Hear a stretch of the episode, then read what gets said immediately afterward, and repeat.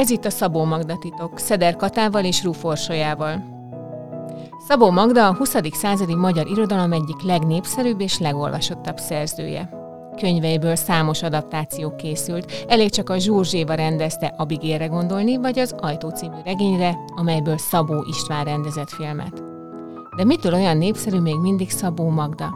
Mi az oka, hogy újabb és újabb generációk fedezik fel maguknak, nem csak itthon, hanem külföldön is? Ennek próbálunk utána járni, sorozatunknak is éppen ezért lett a címe az, hogy a Szabó Magda titok.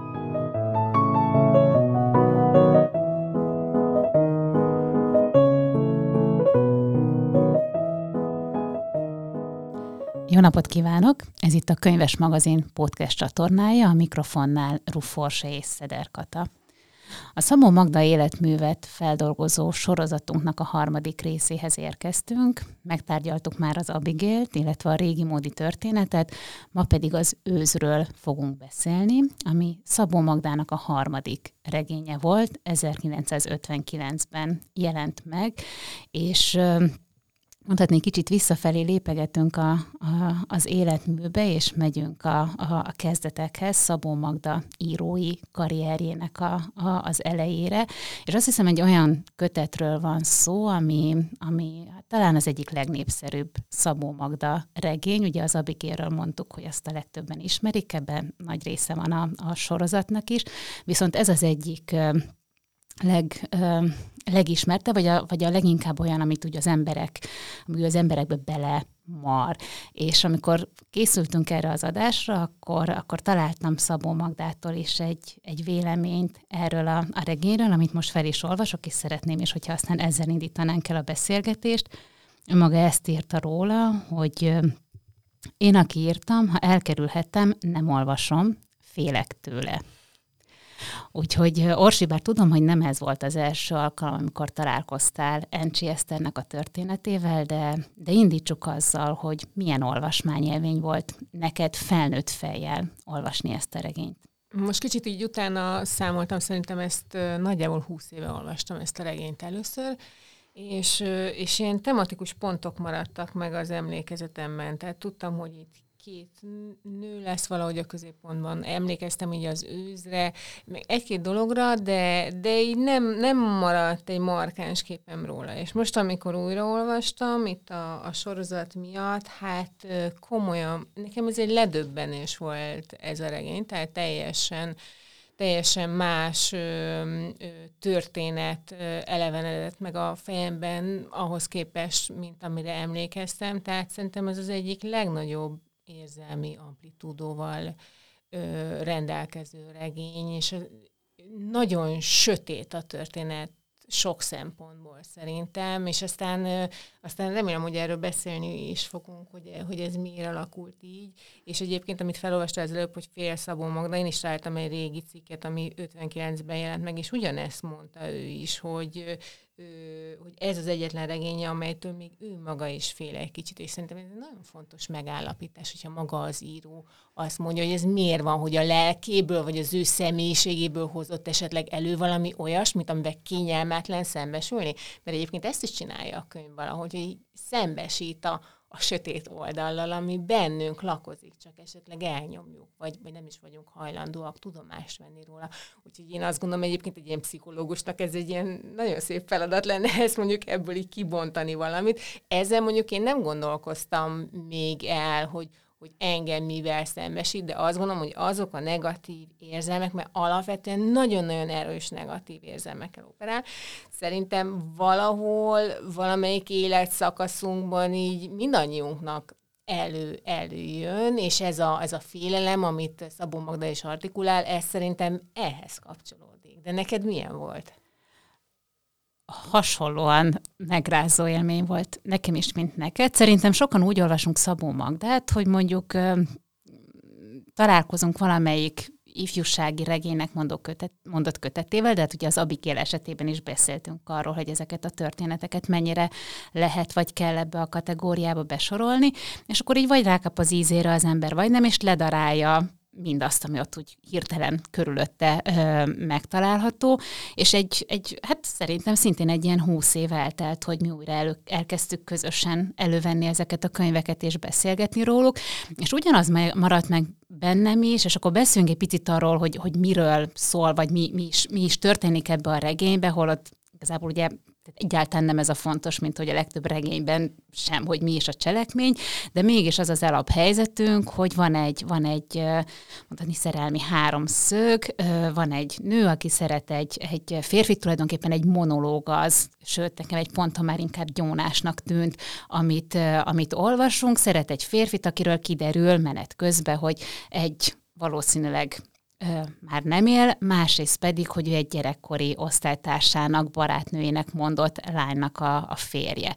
És akkor ebből szépen így kibontakoznak azok a azok a sérelmek és azok a, azok a hiányok, amik az ő személyiségét alakították, és, és egyáltalán ö, azt is, hogy, hogy, hogy miként van a nem csak a társadalomban, a kapcsolatében, meg úgy összességében a, a világban. És hát igazából ez az, ami egy, egy nagyon-nagyon megrázó történet, és ezeket majd így a motivumok mentén bontogassuk is ki, de hogy alapjáraton ez például egy, egy, egy szerelmi történet, kicsit egy, egy felnövés történet is, hiszen valahova elér ez a nő, minimum oda, hogy mondjuk megfogalmaz magának dolgokat, és, és végre egyszer kimondja hangosan, de de hát kellemetlen olvasni, és, és valószínűleg azért, most, hogy így készülöttem, a moly.hu rákerestem arra, hogy, hogy amikor így az olvasmány élményeikről írnak az emberek, akkor mégis milyen visszajelzéseket kapott ez a könyv, és rengetegen írták azt, hogy hát Encsi Eszter, az tulajdonképpen én vagyok. És valószínűleg ez benne a félelmetes, hogy azokat a zsigeri érzelmeket, amiket, és nem csak a gyűlöletet, ami, ami, ami, ami látszólag nagyon-nagyon hajtja ezt a lányt és ki később nőtt, hanem, hanem mondja, azokat a hiányokat, vagy azokat a, azokat a vágyakat, amiket ő megfogalmaz, azokat, ha más amplitúdon megélve, de azért, azért, azért mindannyian meg tudjuk találni magunkba, ha kellően őszinték vagyunk. Egyébként az ősz történeténél muszáj elmondani, hogy, hogy Szabó Magda nagyon visszamegy a kezdetekhez, és általában minden könyvének nagyon fontos része az, hogy honnan indultunk. És ugye ahonnan ez a regény indul, az egy háború előtti időszak, egy olyan család, nyerünk betekintés, ez az Encsi család, akik, hát ez egy lecsúszott, hát nem is tudom, középosztály, vagy talán így fogalmaznám. Talán még feljebb, mauzóleumok van, vagy kriptájuk, Igen. tehát hogy azért... Tehát, ugye, ügyvéd az édesapa, aki a hivatásában nem tud vagy akar kiteljesedni, ugye ez vitatéma lehet, bizonyos ügyeket nem vállal el meggyőződésből, viszont a családnak a megélhetése ezáltal nem biztosított, ők a bolond ügyvédék Igen. a városban, az anya ugye zongoraórákat ad, a családnak a, a bizonyos része tudomással akar venni róluk, és a lány kötelességének érzi, hogy mindent megtegyen azért, hogy a család egyszerűen életben maradjon. Sőt, hát igazából nem csak köteles, mondhatni kötelessége is, hogy, hogy, hogy ő pénzt hozzon be a házba, hogy segítsen, hogy az apját ápolni kell, az anyja tudjon zongorórákat tartani, tehát mint egy cseléd, mint egy kis hamupipőke úgy működik ebbe a rendszerbe, ami, ami nagyon kemény fizikai munkát is jelent. És tényleg itt a 30-as években járunk, ezt így visszaszámoltuk, amikor beszélgettünk, hogy, hogy nagyjából mikor is születhetett, és azt tudjuk, hogy a háború kitörésekor volt 18 éves, tehát így a 20-as évek derekán született ez a, ez a gyerek. Egy, egy hihetetlen tehát eleve egy ilyen, egy ilyen nagyon nagy társadalmi szakadék kok jellemezték ezt, ezt az időszakot, és valószínűleg az a, az a közeg, amiből a szülei kicsöppentek, és amiben ő már elkezdett cseperedni, hát az szintén egy olyan szegénységet mutat, ami, ami ez a mezitlábas szegénység sokszor, és ezt ugye le is írja, hogy neki mondjuk nem volt cipője, vagy, vagy, vagy, vagy milyen volt a ruhája, vagy hogy ugyanazt az egyenruhát hordta igazából középiskolától egyetemig. Sőt, tehát, igen. tehát egy olyan szegénységet mutat be, amit, amit meg persze méltósággal kell viselni, de közben meg ott van benne, és ezt így az apja szemére is veti, hogy hát elből nem fogad el munkákat, és hogy azt a, tehát hogy, de az, hogy a gyereke az, az gürcöl picikorától kezdve, és korpát kever, eteti a disznókat, tényleg mindent megtesz azért, hogy, hogy, hogy pár pengő fillér garas, nem tudom akkor éppen milyen pénznemben ö, mozogtunk, hogy, hogy ez, ez, ez bekerüljön a kis családi bögrébe, az viszont nem szégyen, az nem derogál. Nagyon szeretném, ha beszélnénk majd a szülőknek a, a, az egész viszonyrendszeréről, viszont ide kell beszúrni szerintem azt, hogy ehhez képest, amiben ő szocializálódott, ugye ott az ellenpont, maga Angéla, akinek viszont minden jó kijutott az életbe. Tehát ő tényleg az, aki mondjuk aranykanállal Ugye Angéla ennek a háromszögnek a, a, az egyik csücske, a gyerekkori iskolatárs. Iskolatárs, aki egyébként a könyv szerint szeretettel és barátsággal fordul Encsi Eszter felé, sőt lehet azt mondani, hogy talán még irigyli is az életének bizonyos aspektusait, ha bár ez nincsen kifejtve, hogy pontosan mit, de azt az aztán kiderül, ahogy megyünk előre, hogy abban a családban Hát ott is egy szerelmi háromszög van, van igen.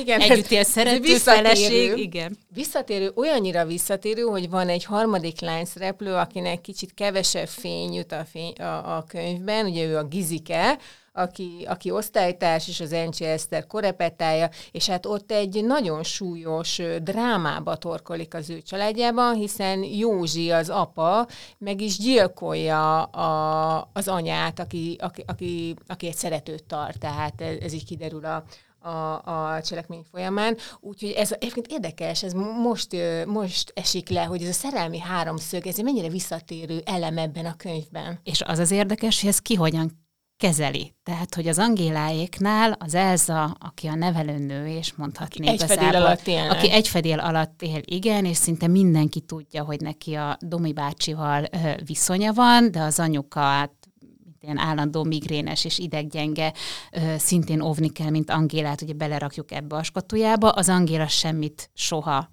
ö, nem vehet részt észre, tehát mm. előle mindent titkolnak, és akkor tehát megy ez a színjáték, akkor látjuk azt, ezt a Józsi Juszti, ők ugye a, a három huszár ez egy ilyen étterem, tehát egy ilyen kocsma mhm. étterem, igen.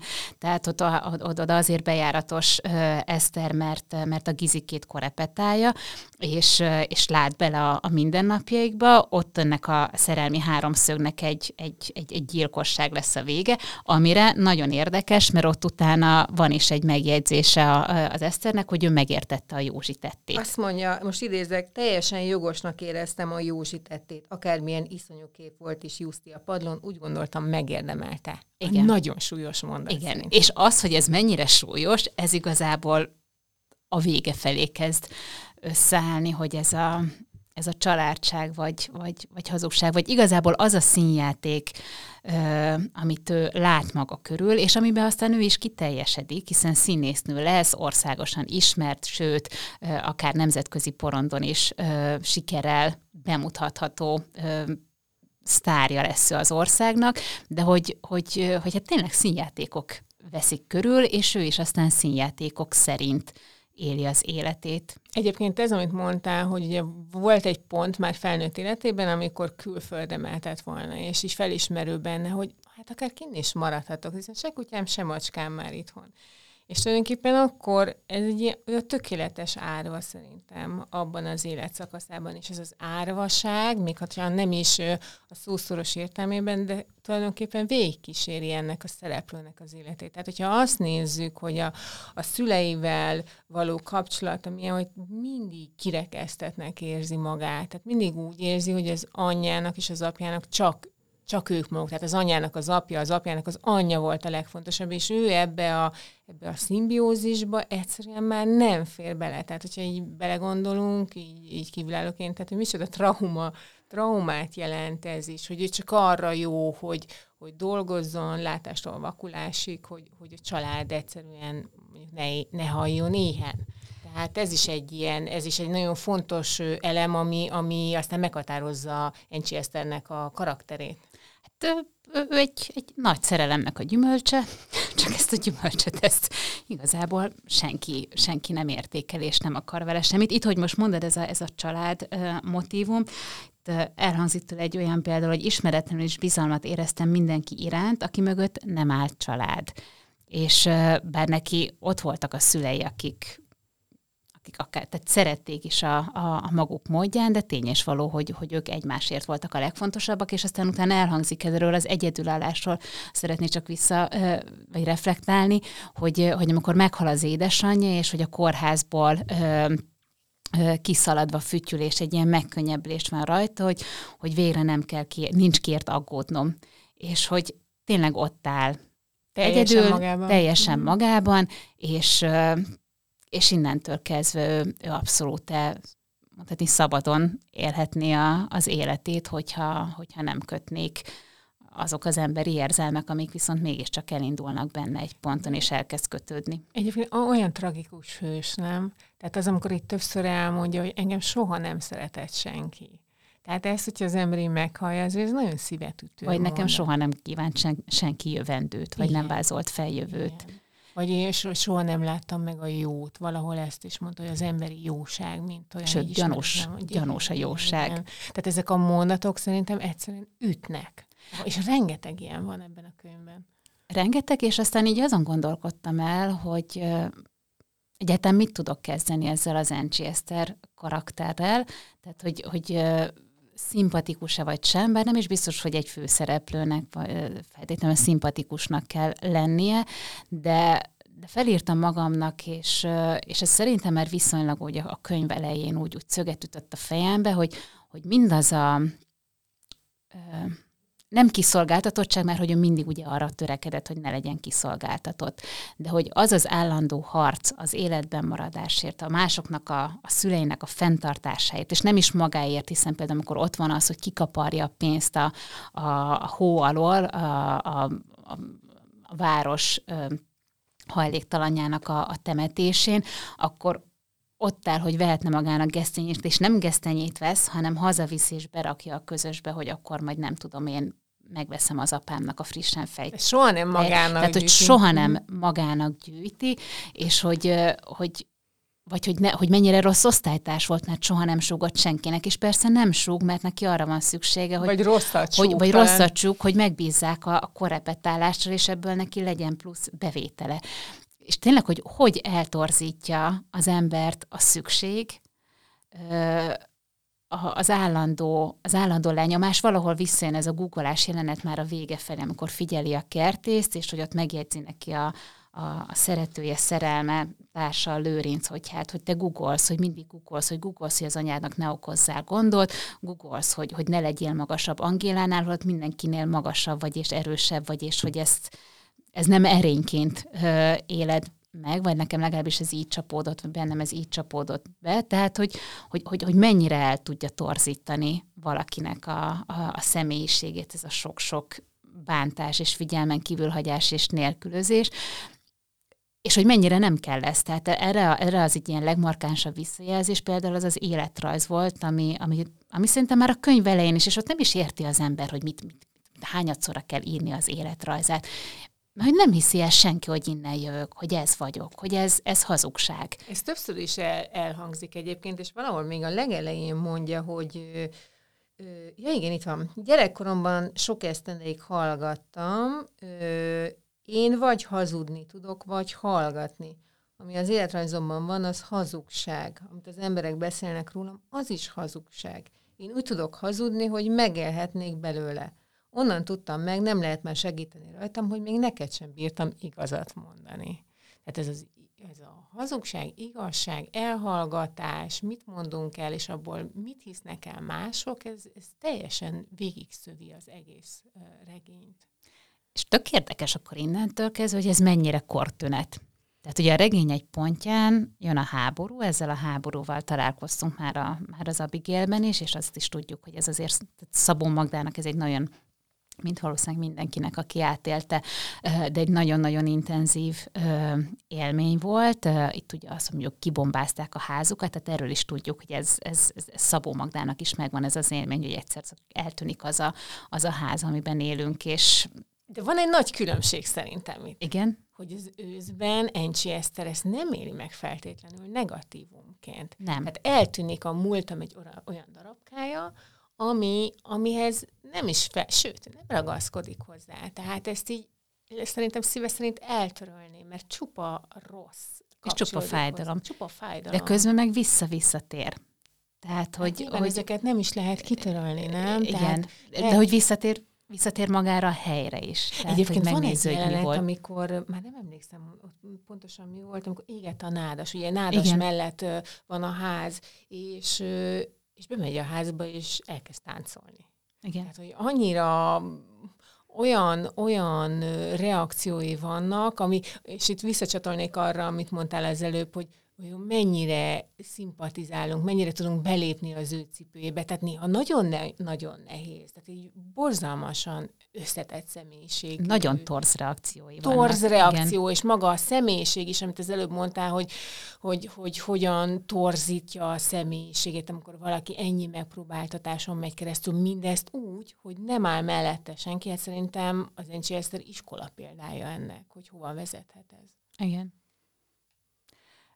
És akkor majd beszéljünk arról, hogy hova vezeted, de még előtte így, így szeretném, hogyha egy picit beszélnénk azokról a motivumokról, amik ebbe a, ebbe a könyvben megjelennek, és itt ugye már szóba került az, hogy egyáltalán milyen, társad, milyen képet kapunk a társadalomról, és itt a háborúval ezt kezdtem el mondani, hogy vagyunk egy, egy ilyen nagyon, hát ugye a horti rendszerből indítjuk ezt a, ezt a történetet, ahol, ahol nagyon nagy a szakadék a kiváltságosok és, a, és, a, és, a, és az egyszerű pornép, és akkor ezt most így idézőjelbe is teszem életszínvonala és lehetőségei között. Itt ugye az, az esetében is szóba jön többször, hogy, hogy bár rangos családból származik, iskola alapítók vannak a, a, a familiába, ő ösztöndíjjal tud csak bekerülni, és hát még ott is kepesztenie kell, hogy különben legyen pénze a megélhetésre.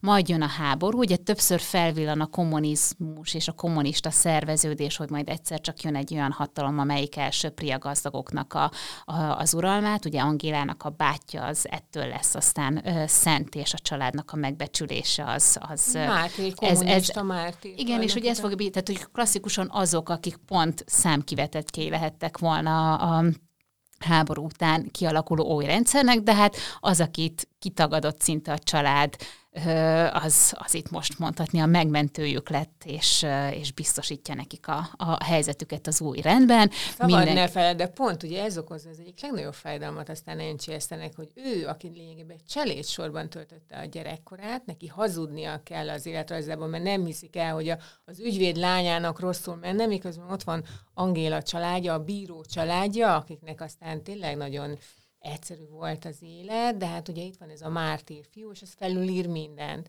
És ez olyan igazságtalanságként csapódik le benne, ami szintén táplálja ezt a gyűlöletet. Igen. Benne. Sőt, hát minden igazságtalanság, és amikor az ember így sorra veszi, hogy, hogy mi mindent ró felő Angélának, aki igazából semmiről nem. De hát bár engem egy nagyon nekem nagyon irritáló. Naíva egyébként ebben a történetben. Hát naíva, de közben meg tényleg, amikor arról van szó, hogy, hogy, hogy a kabátot másnak kell vinni helyette, mert ő nem hajlandó, hogy mindig megfázik, mert egy sálat nem képes a nyakába tekerni, és tudom, hogy ez el van túlozva, meg hogy kaját választani. Tehát, hogy, hogy ez a gyereklétben Tudod, hogy melyik, melyik nagy klasszikust hozta nekem játékba olvasás közben? Na, Ez elfújta a szelet. Igen. Tehát Angie Esther és Scarlett O'Hara karakter. És hogyha, hogyha mondjuk ezt mindenképp meg kell feleltetni, akkor mondjuk Angéla lehetne mondjuk Melanie.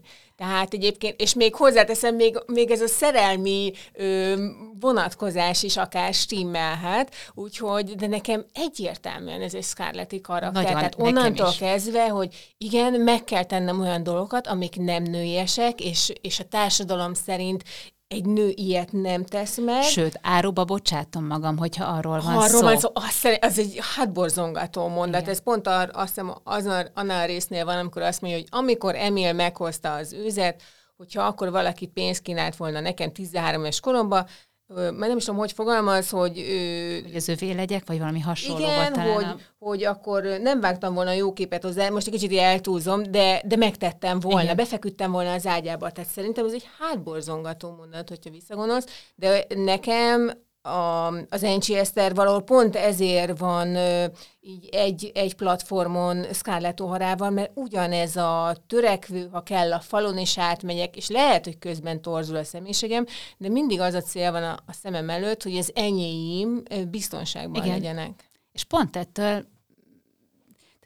pont ettől hozza zavarba az embert, hogy, hogy nem tudod berakni a, a számító törtető gonosz kategóriába, mert hogy az, az, az, az minden esetben kiderül, hogy benne azért ott vannak ezek az emberi érzések, de még maga elől is titkolja vagy tagadja, és az egy nagyon-nagyon szép ö, rész benne például, amikor Gizikével újra találkozik. Egy, amikor mondjuk Gizikét utoljára, az egyik ilyen utolsó alkalom, ez a gyilkosság után, hogy, hogy mindenki a Justiról beszélt, és hogy neki így a Gizikem maradt meg, hogy ahol, ahogy ott sír a lépcsőn, és, és, és egyszer csak ugye összeomlik minden, amiben eddig, eddig élt. A másik pedig, amikor a Gizikével újra e, találkozik, és, és van egy ilyen egy, hát egy egymásba borulástán az egyetlen ilyen, ilyen érzelmesebben leírt e, jelenet, vagy ahogy, ahogy nem tudom, hogy például figyeli az állatokat tehát a madarat, vagy a hangyát, hogy nem bírja a barackot elcipelni, oda viszem, vagy a csigát, akit bedobálnak a ciszternába a gyerekek. Tehát, hogy,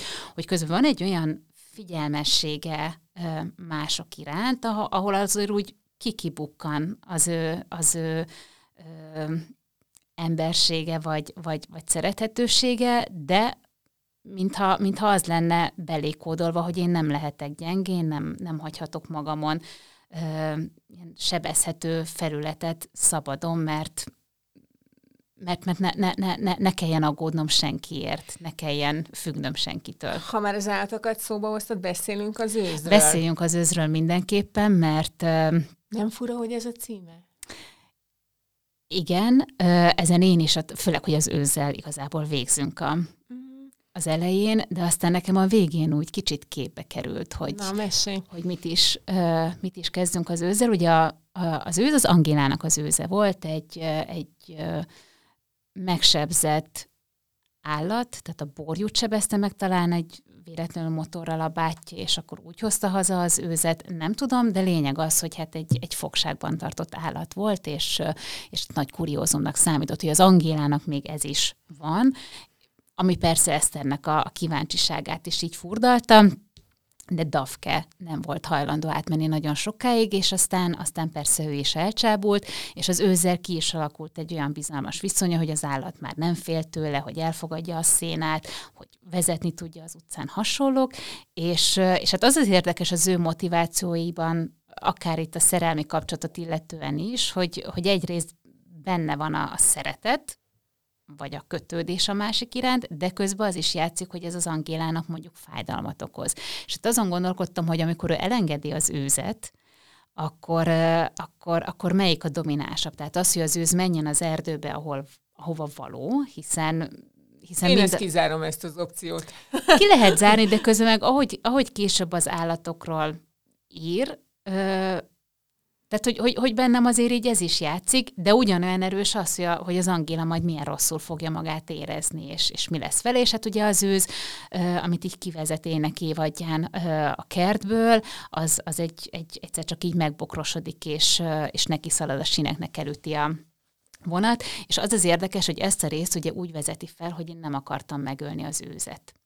És aztán úgy meséli el azt, hogy, hogy mi is történt, és a, és amikor a könyv végére érünk, és ugye kiderül, hogy, hogy, hogy Lőrinc elüti az autót, tehát szinte ugyanaz történik vele, hogy, hogy, hogy, hogy egyszer csak alászrad a kocsinak, és, és ennyi volt, hogy, hogy ott nekem ez a, ez a mondat köszönt vissza, hogy én nem akartam megölni az őzet. Lőrincel az történik, hogy kicsit visszaállítja az óráját, mert hogy vinni az Angélát orvoshoz, mert az Angéla egyedül orvoshoz se tud menni, és gondolom aggódást akart az Angélának, vagy hogy erről lekéssenek, de hát ebből inkább sietség lett, és, és akarva akaratlanul is ez lett a következménye. És akkor itt kezdett el az, az, az így egymásra rímelni, vagy, vagy kezdett el összecsengeni, hogy miért ősz, hogy, hogy ott az ősz, ami ragaszkodik hozzá, elfogad tőle, már minden, tehát azt is, hogy éjjel teljesen szokatlan időben magával vigye, vagy itt ez a férfi, aki, aki ragaszkodik hozzá, de nem fogja soha elengedni az Angélát, még akkor se, ha elválnak, és hogy ugyanez, a, ugyanez, ugyanez megtörténik vele is. Ezt a párhuzamot egyébként el tudom fogadni. Nekem a, az őz, mint motivum, ö, sokszor úgy érzem, hogy túlságosan leuralja ezt a könyvet, miközben ha olvasod magát a regényt, azért ennyire nem hangsúlyos. Azt el tudom fogadni, hogy ez az egybecsengés ö, adhat elég indokot arra, hogy mondjuk ez kerüljön be címnek, de maga az őz, mint szimbólum, egyébként ez kicsit túlzónak érzem, Igen. hogy ezt használja Szabó Magda, de az, amit mondasz a legvégén, amikor ugye kiderül, hogy mi történt a szerelmével, hogy hogyan szenvedett balesetet, és tulajdonképpen ebben, és, na, és szerintem ez egy nagyon izgalmas kérdés, hogy Encsi Eszter hibás-e abban, hogy a szerelmét elütötte egy autó. És hogyha mondjuk elképzelek egy ilyen képzeletbeli mondjuk bíróságot, ahol pro és kontra ér, lehet érvelni, szerintem ez egy tök jó vita lehetne, hogy, hogy ki szerint igen, és ki szerint nem, és szerintem mindkettő mellett lehet igen. teljesen valid érveket felsorakoztatni, és elmondod, hogy te mit gondolsz? Nem tudnám elítélni teljes egészében, tehát hogy, hogy nálam is így billeg, és főleg, tehát hogyha ha objektíven nézem, akkor igen hibás. Ha, ha, ha, ha, ha az alapján nézem, amit én megtudtam ennek a, ennek a nőnek a, az érzelmeiről, a világáról, hogy hogy élt meg helyzeteket, és hogy igazából azt az óra visszaállítást mondjuk mi motiválhatta, akkor nem, miközben meg nagyon érdekes, hogy ez a regény vége felé haladva, szerintem kétszer is előjön, vagy minimum kétszer, hogy mennyire kívántam a halálodat, hogy és ne legyél. Abszolút, abszolút, ez, ez megfogalmazza többször is. De egyébként én azt gondolom, hogy ö, nyilván ö, jogilag ön nem lehetne elítélni, hogyha mondjuk tegyük fel egy valódi bírósági tárgyalásnak kerülne sor, de hogyha a saját lelkismeretünket vesszük alapul, akkor én azt mondanám, hogy Encsi bűnös egyértelműen bűnös abban, hogy ez a helyzet előállhatott. És nyilván kívánta is, még hogyha így ez egy önbeteljesítő jóslat lett, és nem valószínű, hogy valóban ezt is kívánta, de hogyha végigvesszük az események menetét, akkor mégis csak idejük adunk ki.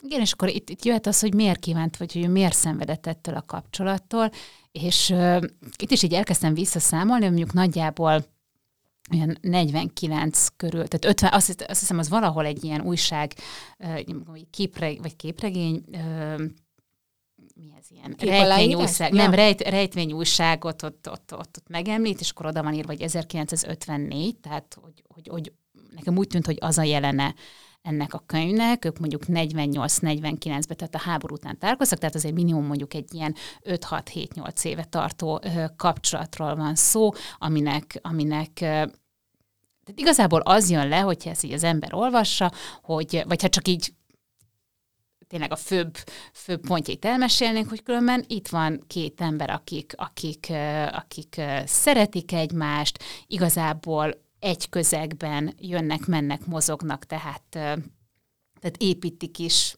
meg, meg kölcsönösen meg is becsülik a másiknak a munkáját. A férfi azon kívül, hogy az egyetemen tanít, drámákat fordít, ezeket a drámákat aztán a színházba, amiben az Eszter dolgozik, ugye frissiben színpadra is állítják.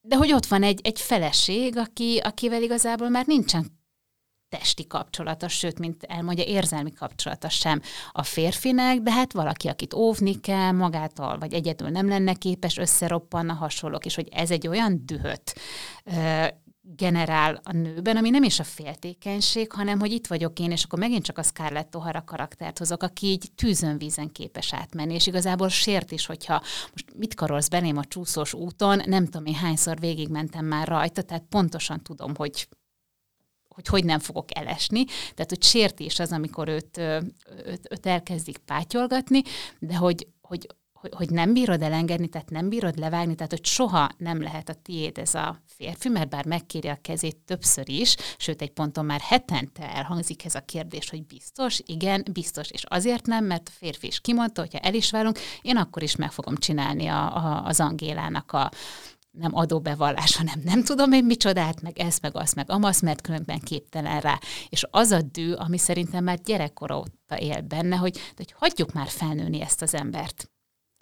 Tehát ami, ami az elejétől is bosszantja, hogy, hogy, hát, hogy nem az, van hogy ő, ő neki nagyon gyorsan kellett felnőni. Hát ő nem is volt gyerek. Nem is volt szinte gyerek, és akkor azt látja, hogy a, a, a, az a nő, aki szerintem megkeserítette az egész életét, ő pedig felnőttként is ebben a gyerek pozícióban. És minden jó, és mindenki van készítve neki. Egyébként szerintem Encsi Eszter azért is tragikus hős, mert az ő törekése eleve kudarcra van ítélve. Tehát ő a múltat akarja valamilyen szinten el, eltörölni, és akkor itt megint bejön ez, ezek a hazugságok, hogy az életranzunkban mit említünk meg, mit domborítunk ki, mit hagyunk ki, és ugyanez az Angéla féle kapcsolat is, vagy az Angéla és a, a Lőrinc közti érzelmi viszony. Tehát ezt ő, ő ha tehetné a föld színéről eltörölni ezt az egészet, ami nyilvánvalóan egy kudarcra. Ki is mondja, hogy az emlékek olyan, mint a rák. Ez valahol a vége felé egy ilyen nagyon ez, ez egy nagyon, tehát hogy az emlékekre nem, nem, nem így szoktunk gondolni, mert az mindig inkább valamilyen ilyen kellemes dolog. Amire emlékezni szeretünk, és amit emléknek hívunk, az általában valamilyen pozitív, és, vagy legalábbis az én én így gondolok rá, és akkor itt ezzel, hogy az olyan, mint a rák, és hogy egyszerűen szétárad a testedben, és, és, és felemészt, az, az azért hát sokat elmond arról, igen, ez tök jó, amit, amit megfogalmaztál, hogy a múltat szeretné eltörölni és semmisé tenni. Egyébként, ami engem még nagyon megdöbbentett, ez a, egyrészt ezek a nagyon szélsőséges ö, érzelmek, amiket Szabó Magda megjelent ebben a könyvben, és ö, ezzel együtt ez az, ennek az érzelmi kisajátításnak az ereje. És akkor itt szeretnék visszatérni arra, amit már te is említettél egy fél mondatban a legelején, hogy ugye sok kategóriába, skatujába tudnánk tenni ezt a regényt, de, és nem ez lenne talán az első gondolatom, mégis azt érzem, hogy ez egy szerelmes regény is egyben, Igen. hogyha feltételezzük és elfogadjuk azt, hogy a szerelmes regény az nem csak egy rózsaszín ködben úszó sztori, hanem igen, a szerelem ilyen is lehet, hogy ilyen nagyon dühös, nagyon féltékeny, pusztító, a, a mindennapokat pokollá változtató, de mégis olyan, amitől nem tudsz szabadulni, és ragaszkodsz a másikhoz egyébként, és innentől kezdve, meg hogyha egy kicsit így átkalibráljuk ezt a szemléletmódot, akkor meg, meg szerintem abszolút egy nagyon erős szerelmi történetként Igen. is lehet kezelni. Most meg arra szeretnék egy kicsit visszaugrani, amit mondtam, mert ez tényleg annyira érdekes olvasat, ez a múltat eltörölni, és ennek a vágya, és akkor picit visszavéve arra, hogy, hogy, hogy egyáltalán az a társadalomkép, és ez tényleg, tehát 59-ben jelent meg ez a regény, amikor 56-os forradalom után vagyunk, már kezd, kezd beállni valami, valami újfajta rend, és, és látszik, hogy mihez kell igazodni, de hogy de hát azt azért így a történelmi tanulmányainkból, a családi beszélgetésekből tudjuk, hogy, hogy, hogy ott azért eléggé kavaros évtizedek voltak. Ezt talán Nemes Nagy Ágnes fogalmazta meg így, hogy, hogy, hogy, hogy háború az nem, nem, nem hat év volt, hanem, hanem mondhatni egy húsz éves időszakot ö, jelentett, és ez a, ez a múltat eltörölni, ez tök érdekesen, ugye ott van ebbe az egész társadalomban, tehát amikor mondjuk az Angéláról van szó, hogy, hogy tényleg ilyen minta, minta pártag lett, és, és, és a Szent Antal kis érmét azt, azt odatta a, a férjének, mert hogy kidobni nem akarja, de hogy nála legyen. Tehát amikor így mindenki tagadja meg a, a múltját, és próbálja meg, próbálja meg minél távolabb kerülni tőle, hogy nehogy problémát, bajt okozzon neki a, a, a jelenbe való érvényesüléshez. Ez nekem olyan, olyan tehát annyira, annyira markáns motivuma lett, és akkor itt megint csak bejön ez a színjáték, mint, mint, mint Eszternek a fő foglalkozása, hogy hogy nem tudom, a Ványa a rendezője, akinek a felesége jó messzire megy el misére, ahol a Ványa miatt érzett bűntudatot kimátkozhatja, de közben úgy, hogy nehogy meglássák, hogy a szerintem a Nemzeti Színházról van szó, a Nemzeti Színháznak az egyik fő rendezőjeinek a felesége az ennyire vallásos. Tehát, hogy ez a, ez a múltat eltörölni és letagadni, ez nagyon ott van, és akkor a másik motivum, ami így izgalmas benne, ez a letagadás, tehát mint mondod, a hazugság, ami, ami, ami, amit Eszter ki is mond magáról, hogy ő csak hazudni tud, meg, meg, meg elhallgatni dolgokat, de ez a letagadás, meg hallgatás, ez, ez ugye az ő kapcsolatuknak is egy nagyon-nagyon fontos része, és a legfájóbb benne az, és erre kap talán a végén egy kicsit visszaigazolást, hogy, hogy leírja azt a jelenetet, amikor elmennek közösen megnézni egy tárlatot, és odalép egy, egy, egy, egy művész ismerős a lőrinchez, és megkérdezi, hogy egyedül, egyedül. És egy picit hátrébb is lép a nő, az egy hogy ne az, a, de az egy annyira fájdalmas, tehát hogy még ő se ismer el, még ő se, ő se meri azt felvállalni, hogy mint ahogy senki nem vállalta fel sose, tehát ő főszerepet is csak azért kapott, mert kiestek mondjuk a, a, a, a, nagyobb szerepre szánt ö, színészek, vagy nem színészek iskolatársak, és akkor került ő főszerepbe, és lett belőle az, aki, de hogy, de hogy ez egy ilyen kulcsmomentum, és ugye a végén ott van az, amikor bemegy a kórházba, és az orvos leállítja, hogy, hogy csak a felesége mehet be és akkor, hogy basszus, tehát tényleg még, még, még ez se adatik meg, hogy lássam, és akkor az orvos ugye az Angilától megkérdezi, hogy maga az Eszter. És hogy a végén, tehát kb. a halálos ágyán ez az ember fölvállalta a felesége előtt, hogy, hogy én mégis hogyan érzek, és, és ki a fontos. Egyébként, hogyha már a szereplőkről beszélünk, ugye beszéltünk itt erről a háromszögről, meg arról, hogy Encsi és a szerelme viszonya hogy van, de legalább ennyire izgalmas a, a női párosoknak a viszony, és a női párosom, hogy gondolok itt a főszereplőnek és az anyjának a viszonyára. Egyértelműen ugye Encsi és Angéla, de ami nekem nagyon érdekes volt még, az a hát bejárónő, vagy házvezető nő nevű, a Juli nevű szereplő, akinek a személye nekem kicsit emerencet idézte, tehát ugye az a, az a kapcsolat, amikor van valaki, akivel egy fedél alatt élek, aki ellát mindennel, elvégzi a házi munkát, főz rám, de mégis egy olyan fal van közöttünk, amit vagy nem is akarok, vagy nem is tudok lebontani. És amikor azt mondod, hogy ugye elhallgatás, letagadás, ez egy visszatérő motivum, hogy valaki telefonál, vagy jön, és Júlia az, akinek hazudnia kell végig, hogy mert a, mert a nő letagadtatja magát. Egyfolytában. És az első alkalom, amikor ez, ez megtörténik, akkor meg is sértődik, hogy mert utána, utána futannak, akit, akit letagad, és akkor most mondja el, hogy kinek nincs itthon, és kinek van itthon, tehát ne csináljon belőlem hülyét, de, de az ő kapcsolatokban, és beszéljünk majd egy picit a többiekéről is, vagy a többi, többi nő viszonyról is, de az ő kapcsolatokban az is érdekes, hogy ott rögtön az elején már megemlíti Juliról, hogy nem érti, hogy miért van neki szüksége rá, hiszen erősebb, mint ő, mindent meg tud csinálni, gyanakodva néz rá, hiszen ismeri ugyanazokat az az olcsó, ö, semmiből összerakható ételeket, Fogásokat? mint amit, mint amit ő. Tehát, hogy, hogy, hogy egy, egy, egyek vagyunk, ö, csak most valami teljesen más ö, nívón élünk, és ezt is kimondja, hogy, hogy, hogy a, a Juli szerette a lőrincet, sőt, talán titokban szerelmes is volt belé, viszont őt meg nem, ő túl sokat fizetett neki azért, hogy szeresse, és nem is várt el semmiért. És akkor itt most megint visszajön ez a, ez a, a tagadás, meg, meg, meg a rendhez való igazodás, hogy a, a Júli úgy kerül hozzá, hogy a kolléganőjének volt a házvezető nője, vagy, vagy a cselédje, itt mondjuk már ugye nem, nem cselédként működtek, vagy nem ez volt a nevük, de hogy, hogy, hogy mert nála talán kirakhatja a kis szentjeit, és mert hogy ez zavarta az előző munkadót. Hiszen ez egy olyan dolog, amit a rendszer abszolút tiltott, és, és, és hát igyekezett minél inkább eltakarni. És ami így, így, így érdekes volt különben, nem tudom, te észrevetted, hogy Szent Antalnak a neve hányszor előkerül, és hány embernél fordul elő Szent Antal, és aztán utána néztem, hogy hogy ki is volt Pádójék Szent Antal, azon kívül, hogy Szerb Antalnál az utas és holdvilágban is van neki egy ilyen fontosabb jelenése, és hát, hogy ő a szegények védőszentjeként ismeretes, és hát nem tudom én hány embernél Szent Antal Szent Antal az, aki, aki, aki ott van érmeként, kis szoborként, vagy, vagy hivatkozásként.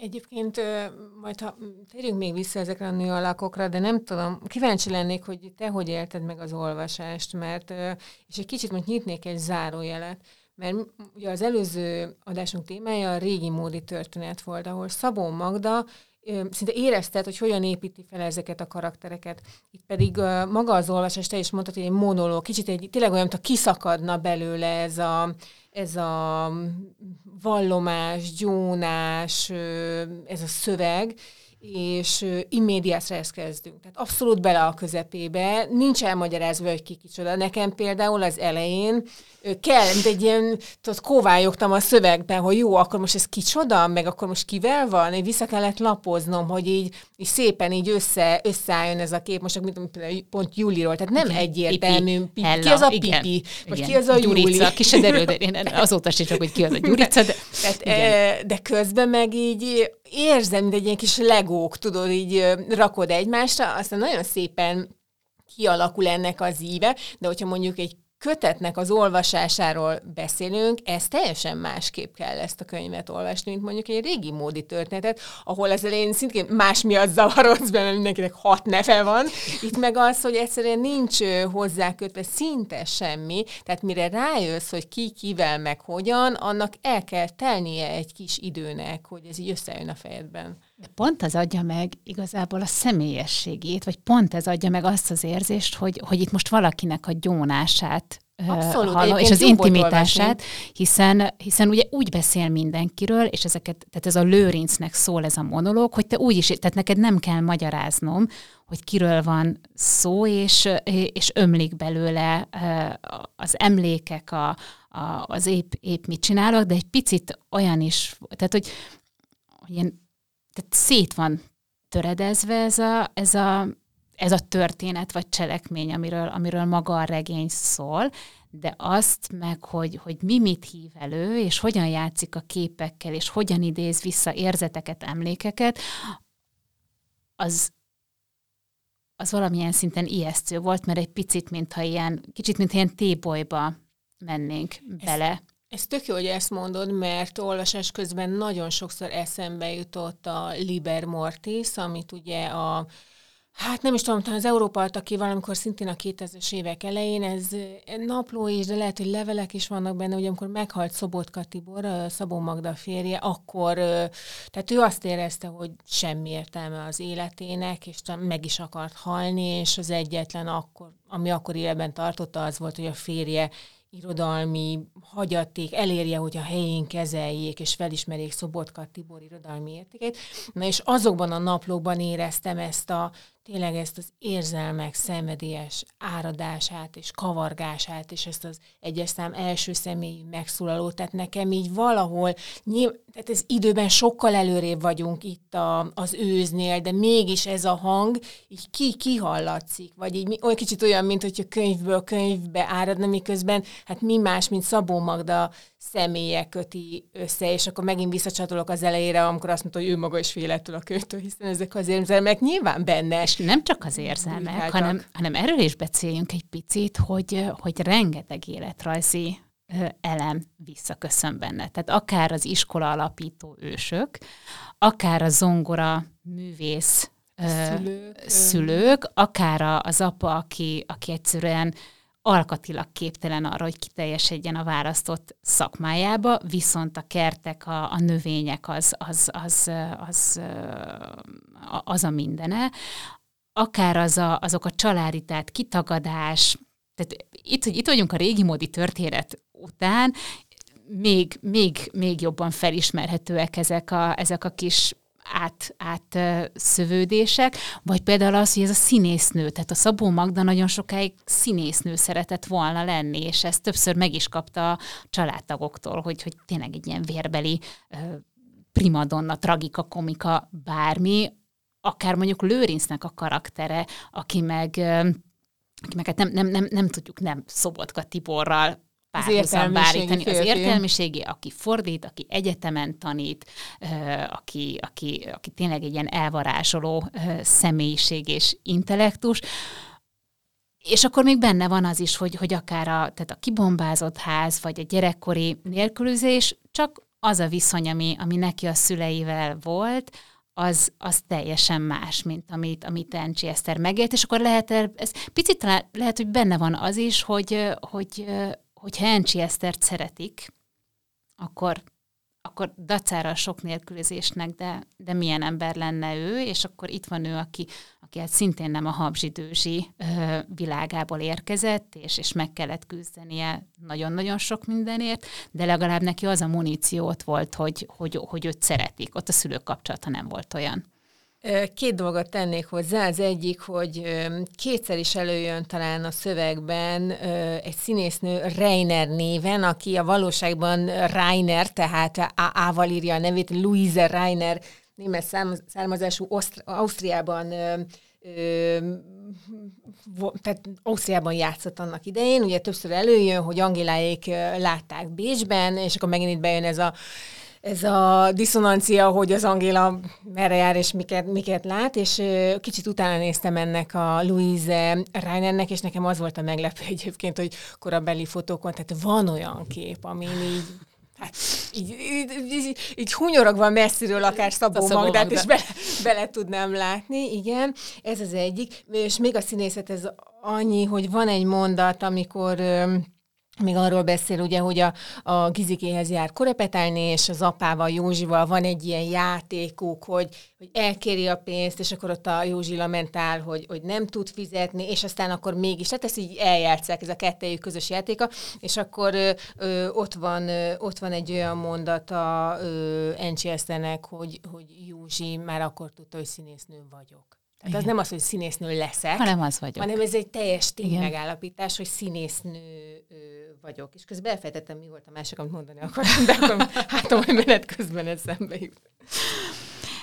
Egy picit még beszéljünk a nőkről, és nagyon szeretném, hogyha beszélnénk a férfiakról, már csak azért is, mert ugye amikor az Abigélt volt a témánk, akkor és szerintem talán az összes Szabó Magda műben nagyon-nagyon fontosak a, a, a női alakok, az erős női alakok.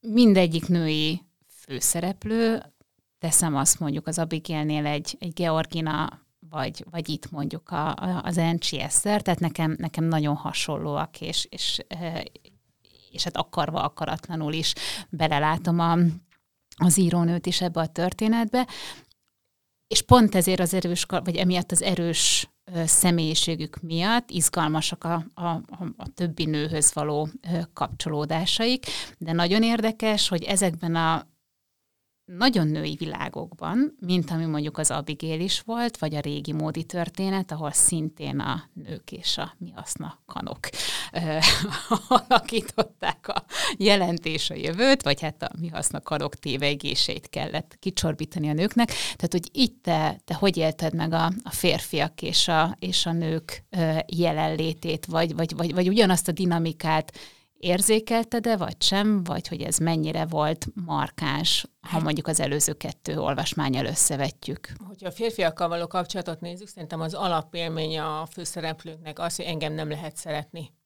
Tehát ez, ez, és ez valószínűleg az apa, az apa személyétől húzódik végig, egészen a lőrincig, hogy sokáig el se hitte, hogy a, hogy a lőrinc őt szeretheti, de hogyha ezek közül az a férfi figurák közül kell valakit kiemelni, akkor ott van a szomszéd fiú Károly, aki, aki még szerelmes is bele egy ideig. A Béla. Jaj, a Béla. Ki a Károly A Károly, ő az Ambrusnak az öccse, ja, aki a... szintén ilyen kommunista. Ja, igen, igen, és meg, ő verte meg és akkor. ő verte meg, Igazad igen. van a Kárász Béla, igen, aki igen. a szomszéd fiú, ugye a cukrász, a Kárász néninek a fia, és ugye róla még azt kell tudni, hogy Enchester bújtatta a háború előtt. Egyébként itt is benne az, amit mondtál, ez, a, ez az emberi jóság, Igen. tehát hogy időről időre saját magát is meglepi, hogy ilyen jó tettekre képes, és ott volt az, hogy hát ebben benne volt a pakliban, hogy házasság lesz, hogy a Béla megkéri a kezét, és, és csak azért mondott volna igent ott is, hogy az anyjának a jövőjét, meg a saját jövőjét biztosítsa, és aztán van egy olyan jelenet, amikor kineveti a Bélát, és akkor ott, ott tudja, hogy ott, a, ott abban a pillanatban elmúlik a szerelem, és hogy a gyűlölet lép a helyére. Tehát, ez a gyűlö, ez a, tehát ezek a nagyon, ezek az egymással ellentétes érzések, amik, mint hogyha így, így váltana egyik a másikra, mint hogyha tényleg rokonérzelmek lennének, nem? Hogy Igen. olyan könnyű átlépni, egy pillanatműve az egész, és az egyik pillanatban, aki még szeretett a következő pillanatban, meg a tiszta szívét. Hát, gyűlölöm, mert szeretni is tudnám akár. De ugyanez van a Lőrincel való kapcsolatában. Igen. Számomra a kérdés, hogy az Angilával való kapcsolatában ugyanez van-e? Abban nem vagyok teljesen Ott biztos. Én se. Bár ugye annyiszor elmondja, hogy, hogy annyira gyűlöltem az Angilát, de hogy most nem tudom, ez gyűlölet, irítség, A kiváltságosságát gyűlölte talán.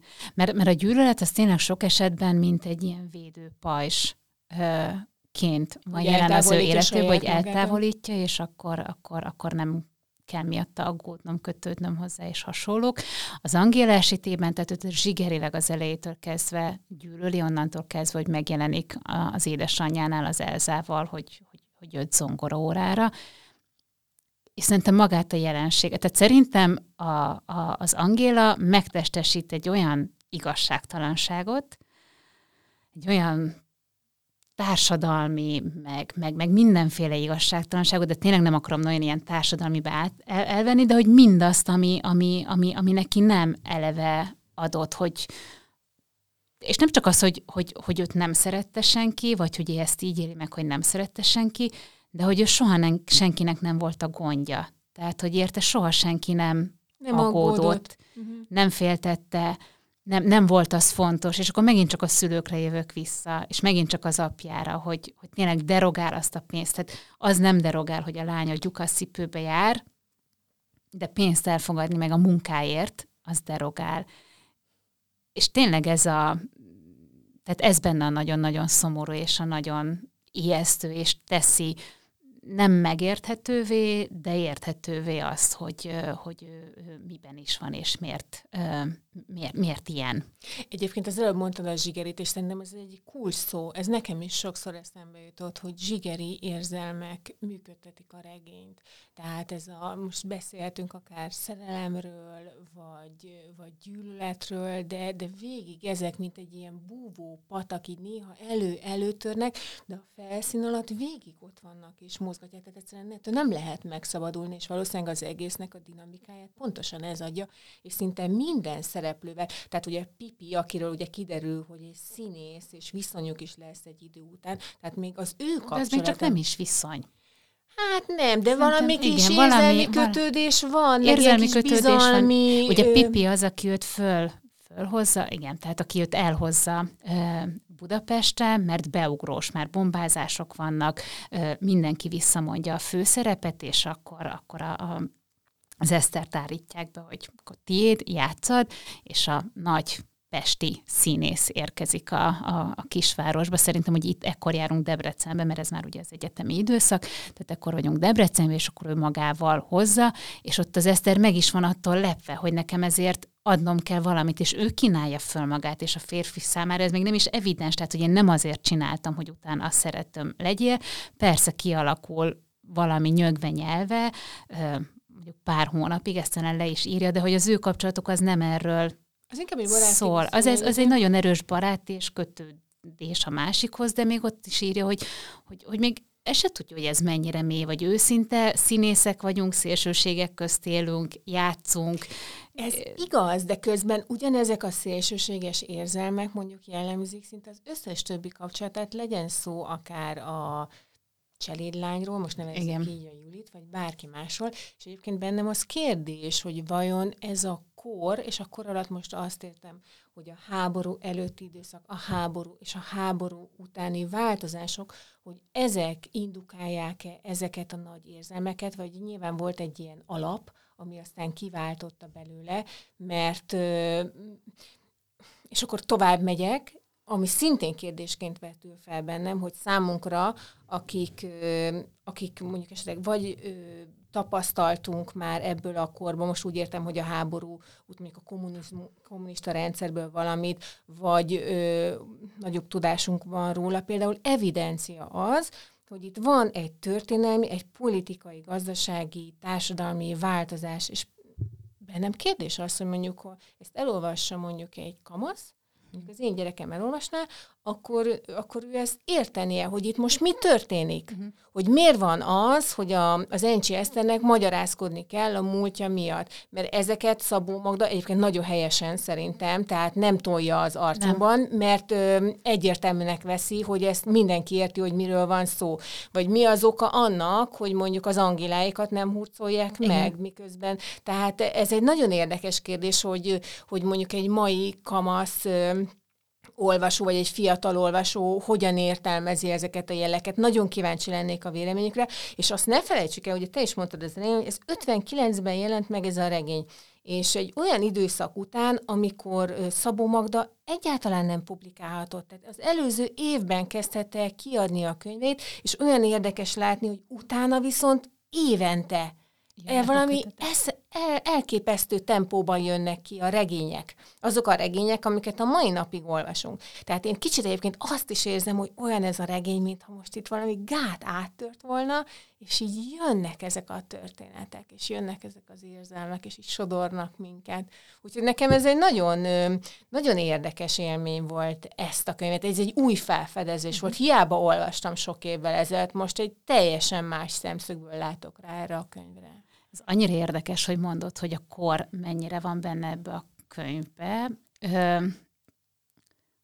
És akkor itt mondod, hogy, hogy, hogy ugye nagyon sokáig nem publikálhatott, 49-ben megkapta a Baumgarten díjat, még aznap délután vissza is vették tőle, és onnan tényleg jött egy ilyen 8-9 éves időszak, amikor hát hasonlóan másokhoz szintén ugye azzal oldották meg a, a megélhetést, hogy elment tanítani, és hát akkor született ez is valószínűleg, a mondják meg Zsófikának, illetve a Freskó, tehát ezek az első könyvek, amik, amik kijöttek, ő elsősorban előtte versekkel jelentkezett, és és hogy ez a hallgatás évei voltak. És itt beszéltünk arról, hogy a hallgatás az, az mennyire, de mennyire benne van ebben a könyvben. A másik pedig a gyanakvás, és ez szerintem különben kortünet. És akkor lehet, hogy ez egy olyan kortünet, és akkor hogy már arról beszélünk, hogy, hogy a múlt és az emlékek, és eltörölheted-e vagy sem, ami, ami, ami hát sajátosan beépült a, a, a társadalmunkban, hogy, hogy, hogy gyanakodni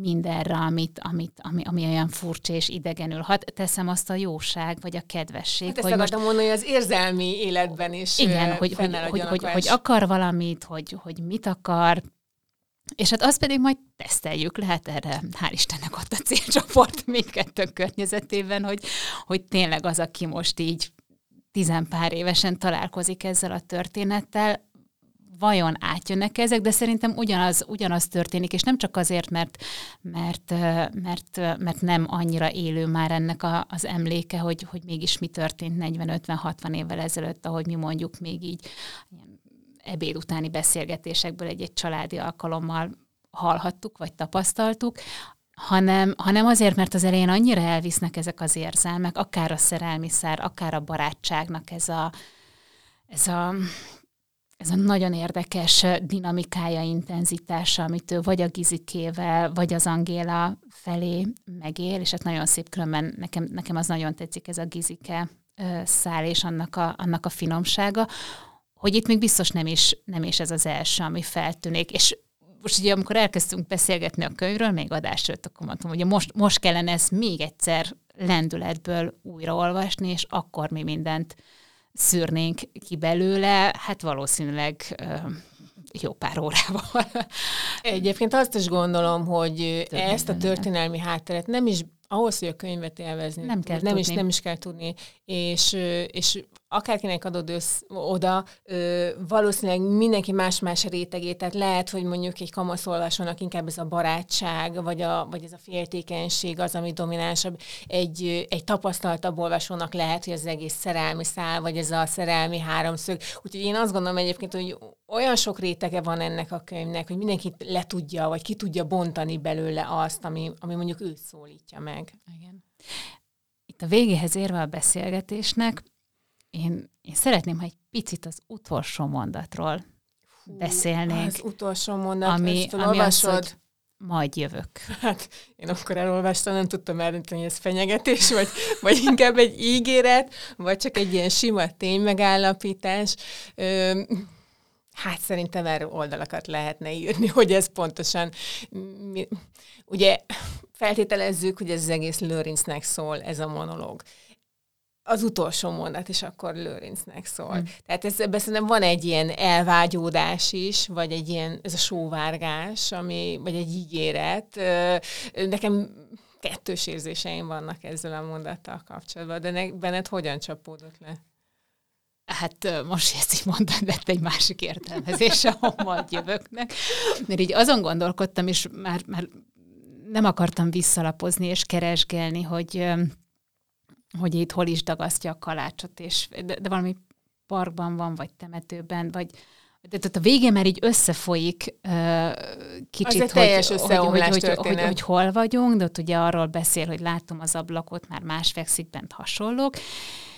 És akkor nekem így az első dolog az az, az, az volt, hogy tehát akkor most van valaki, akihez, akihez most vettem fel teljes egészében, hogy én kötődök, és fontos, és, és beszélgetek vele, és megosztok dolgokat, és azt elmondja, hogy a szülei sírjához nem jár ki, de, de ide majd jövök. De ha meg így veszem, hogy majd jövök, és ez többször szóba került, hogy mondjuk tehát ki, a, a, tehát ki, ki a vallását tartva, nem tartva, azt miként, milyen mélységig megélve, mennyire hisz a, a, a, a halál utáni találkozásban, és ezt ugye a szüleinél ott leírja, hogy akkor az anyja igazából az apja halála óta csak is utána vágyott.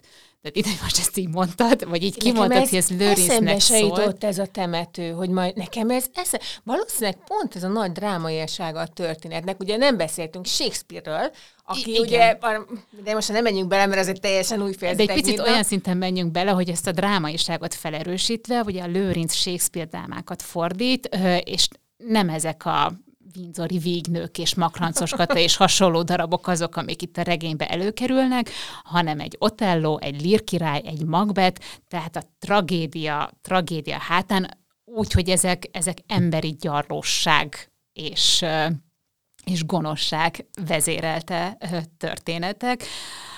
Nem tudom, nekem az volt a fejemben, hogy ugye itt van egy nő, aki végre rádöbben arra, hogy, hogy igen, és volt egy ember az életében, aki, aki nagyon szerette őt, és ezt az embert elveszítette, és ebben a veszteségben neki is szerepe van, és akkor most erre rádöbben, és a saját szerelmére is esetleg konstatálja, és nekem ez kicsit odáig vezetett, hogy hogy ma jövök utánad, uh-huh. ma jövök. Tehát, Igen. de hát ez a szép ebben a történetben, hogy ahányan vagyunk, annyiféleképpen olvashatjuk. Ki ki az optimista, ki ki a pessimista, de hát nem is tudom, tehát egy ilyen történetnél boldog vég az, az sose lett volna, és ezt maga is kimondja. Én nagyon köszönöm ezt a beszélgetést, hatalmas nagy élmény volt, úgyhogy mindenkinek, aki, aki még nem olvasta, vagy régen olvasta, nagyon ajánlom, hogy, hogy vegye elő újra a könyvet, mert, mert rengeteg mindent fel lehet benne fedezni. Tényleg egy kincses bánya, és hát egy nagyon hát egy nagyon komoly ö, szembenézés, akár a saját, ö, saját gyarlóságainkkal, félelmeinkkel, érzelmeinkkel is. Egy hónap múlva folytatjuk, és hát a következő kötetünk pedig nem más. Az ajtó lesz. Mint az ajtó. Itt ugye szóba került már Emerenc, ö, úgyhogy most Emerenc jön, és Szabó Magda. Köszönjük szépen! Köszönjük!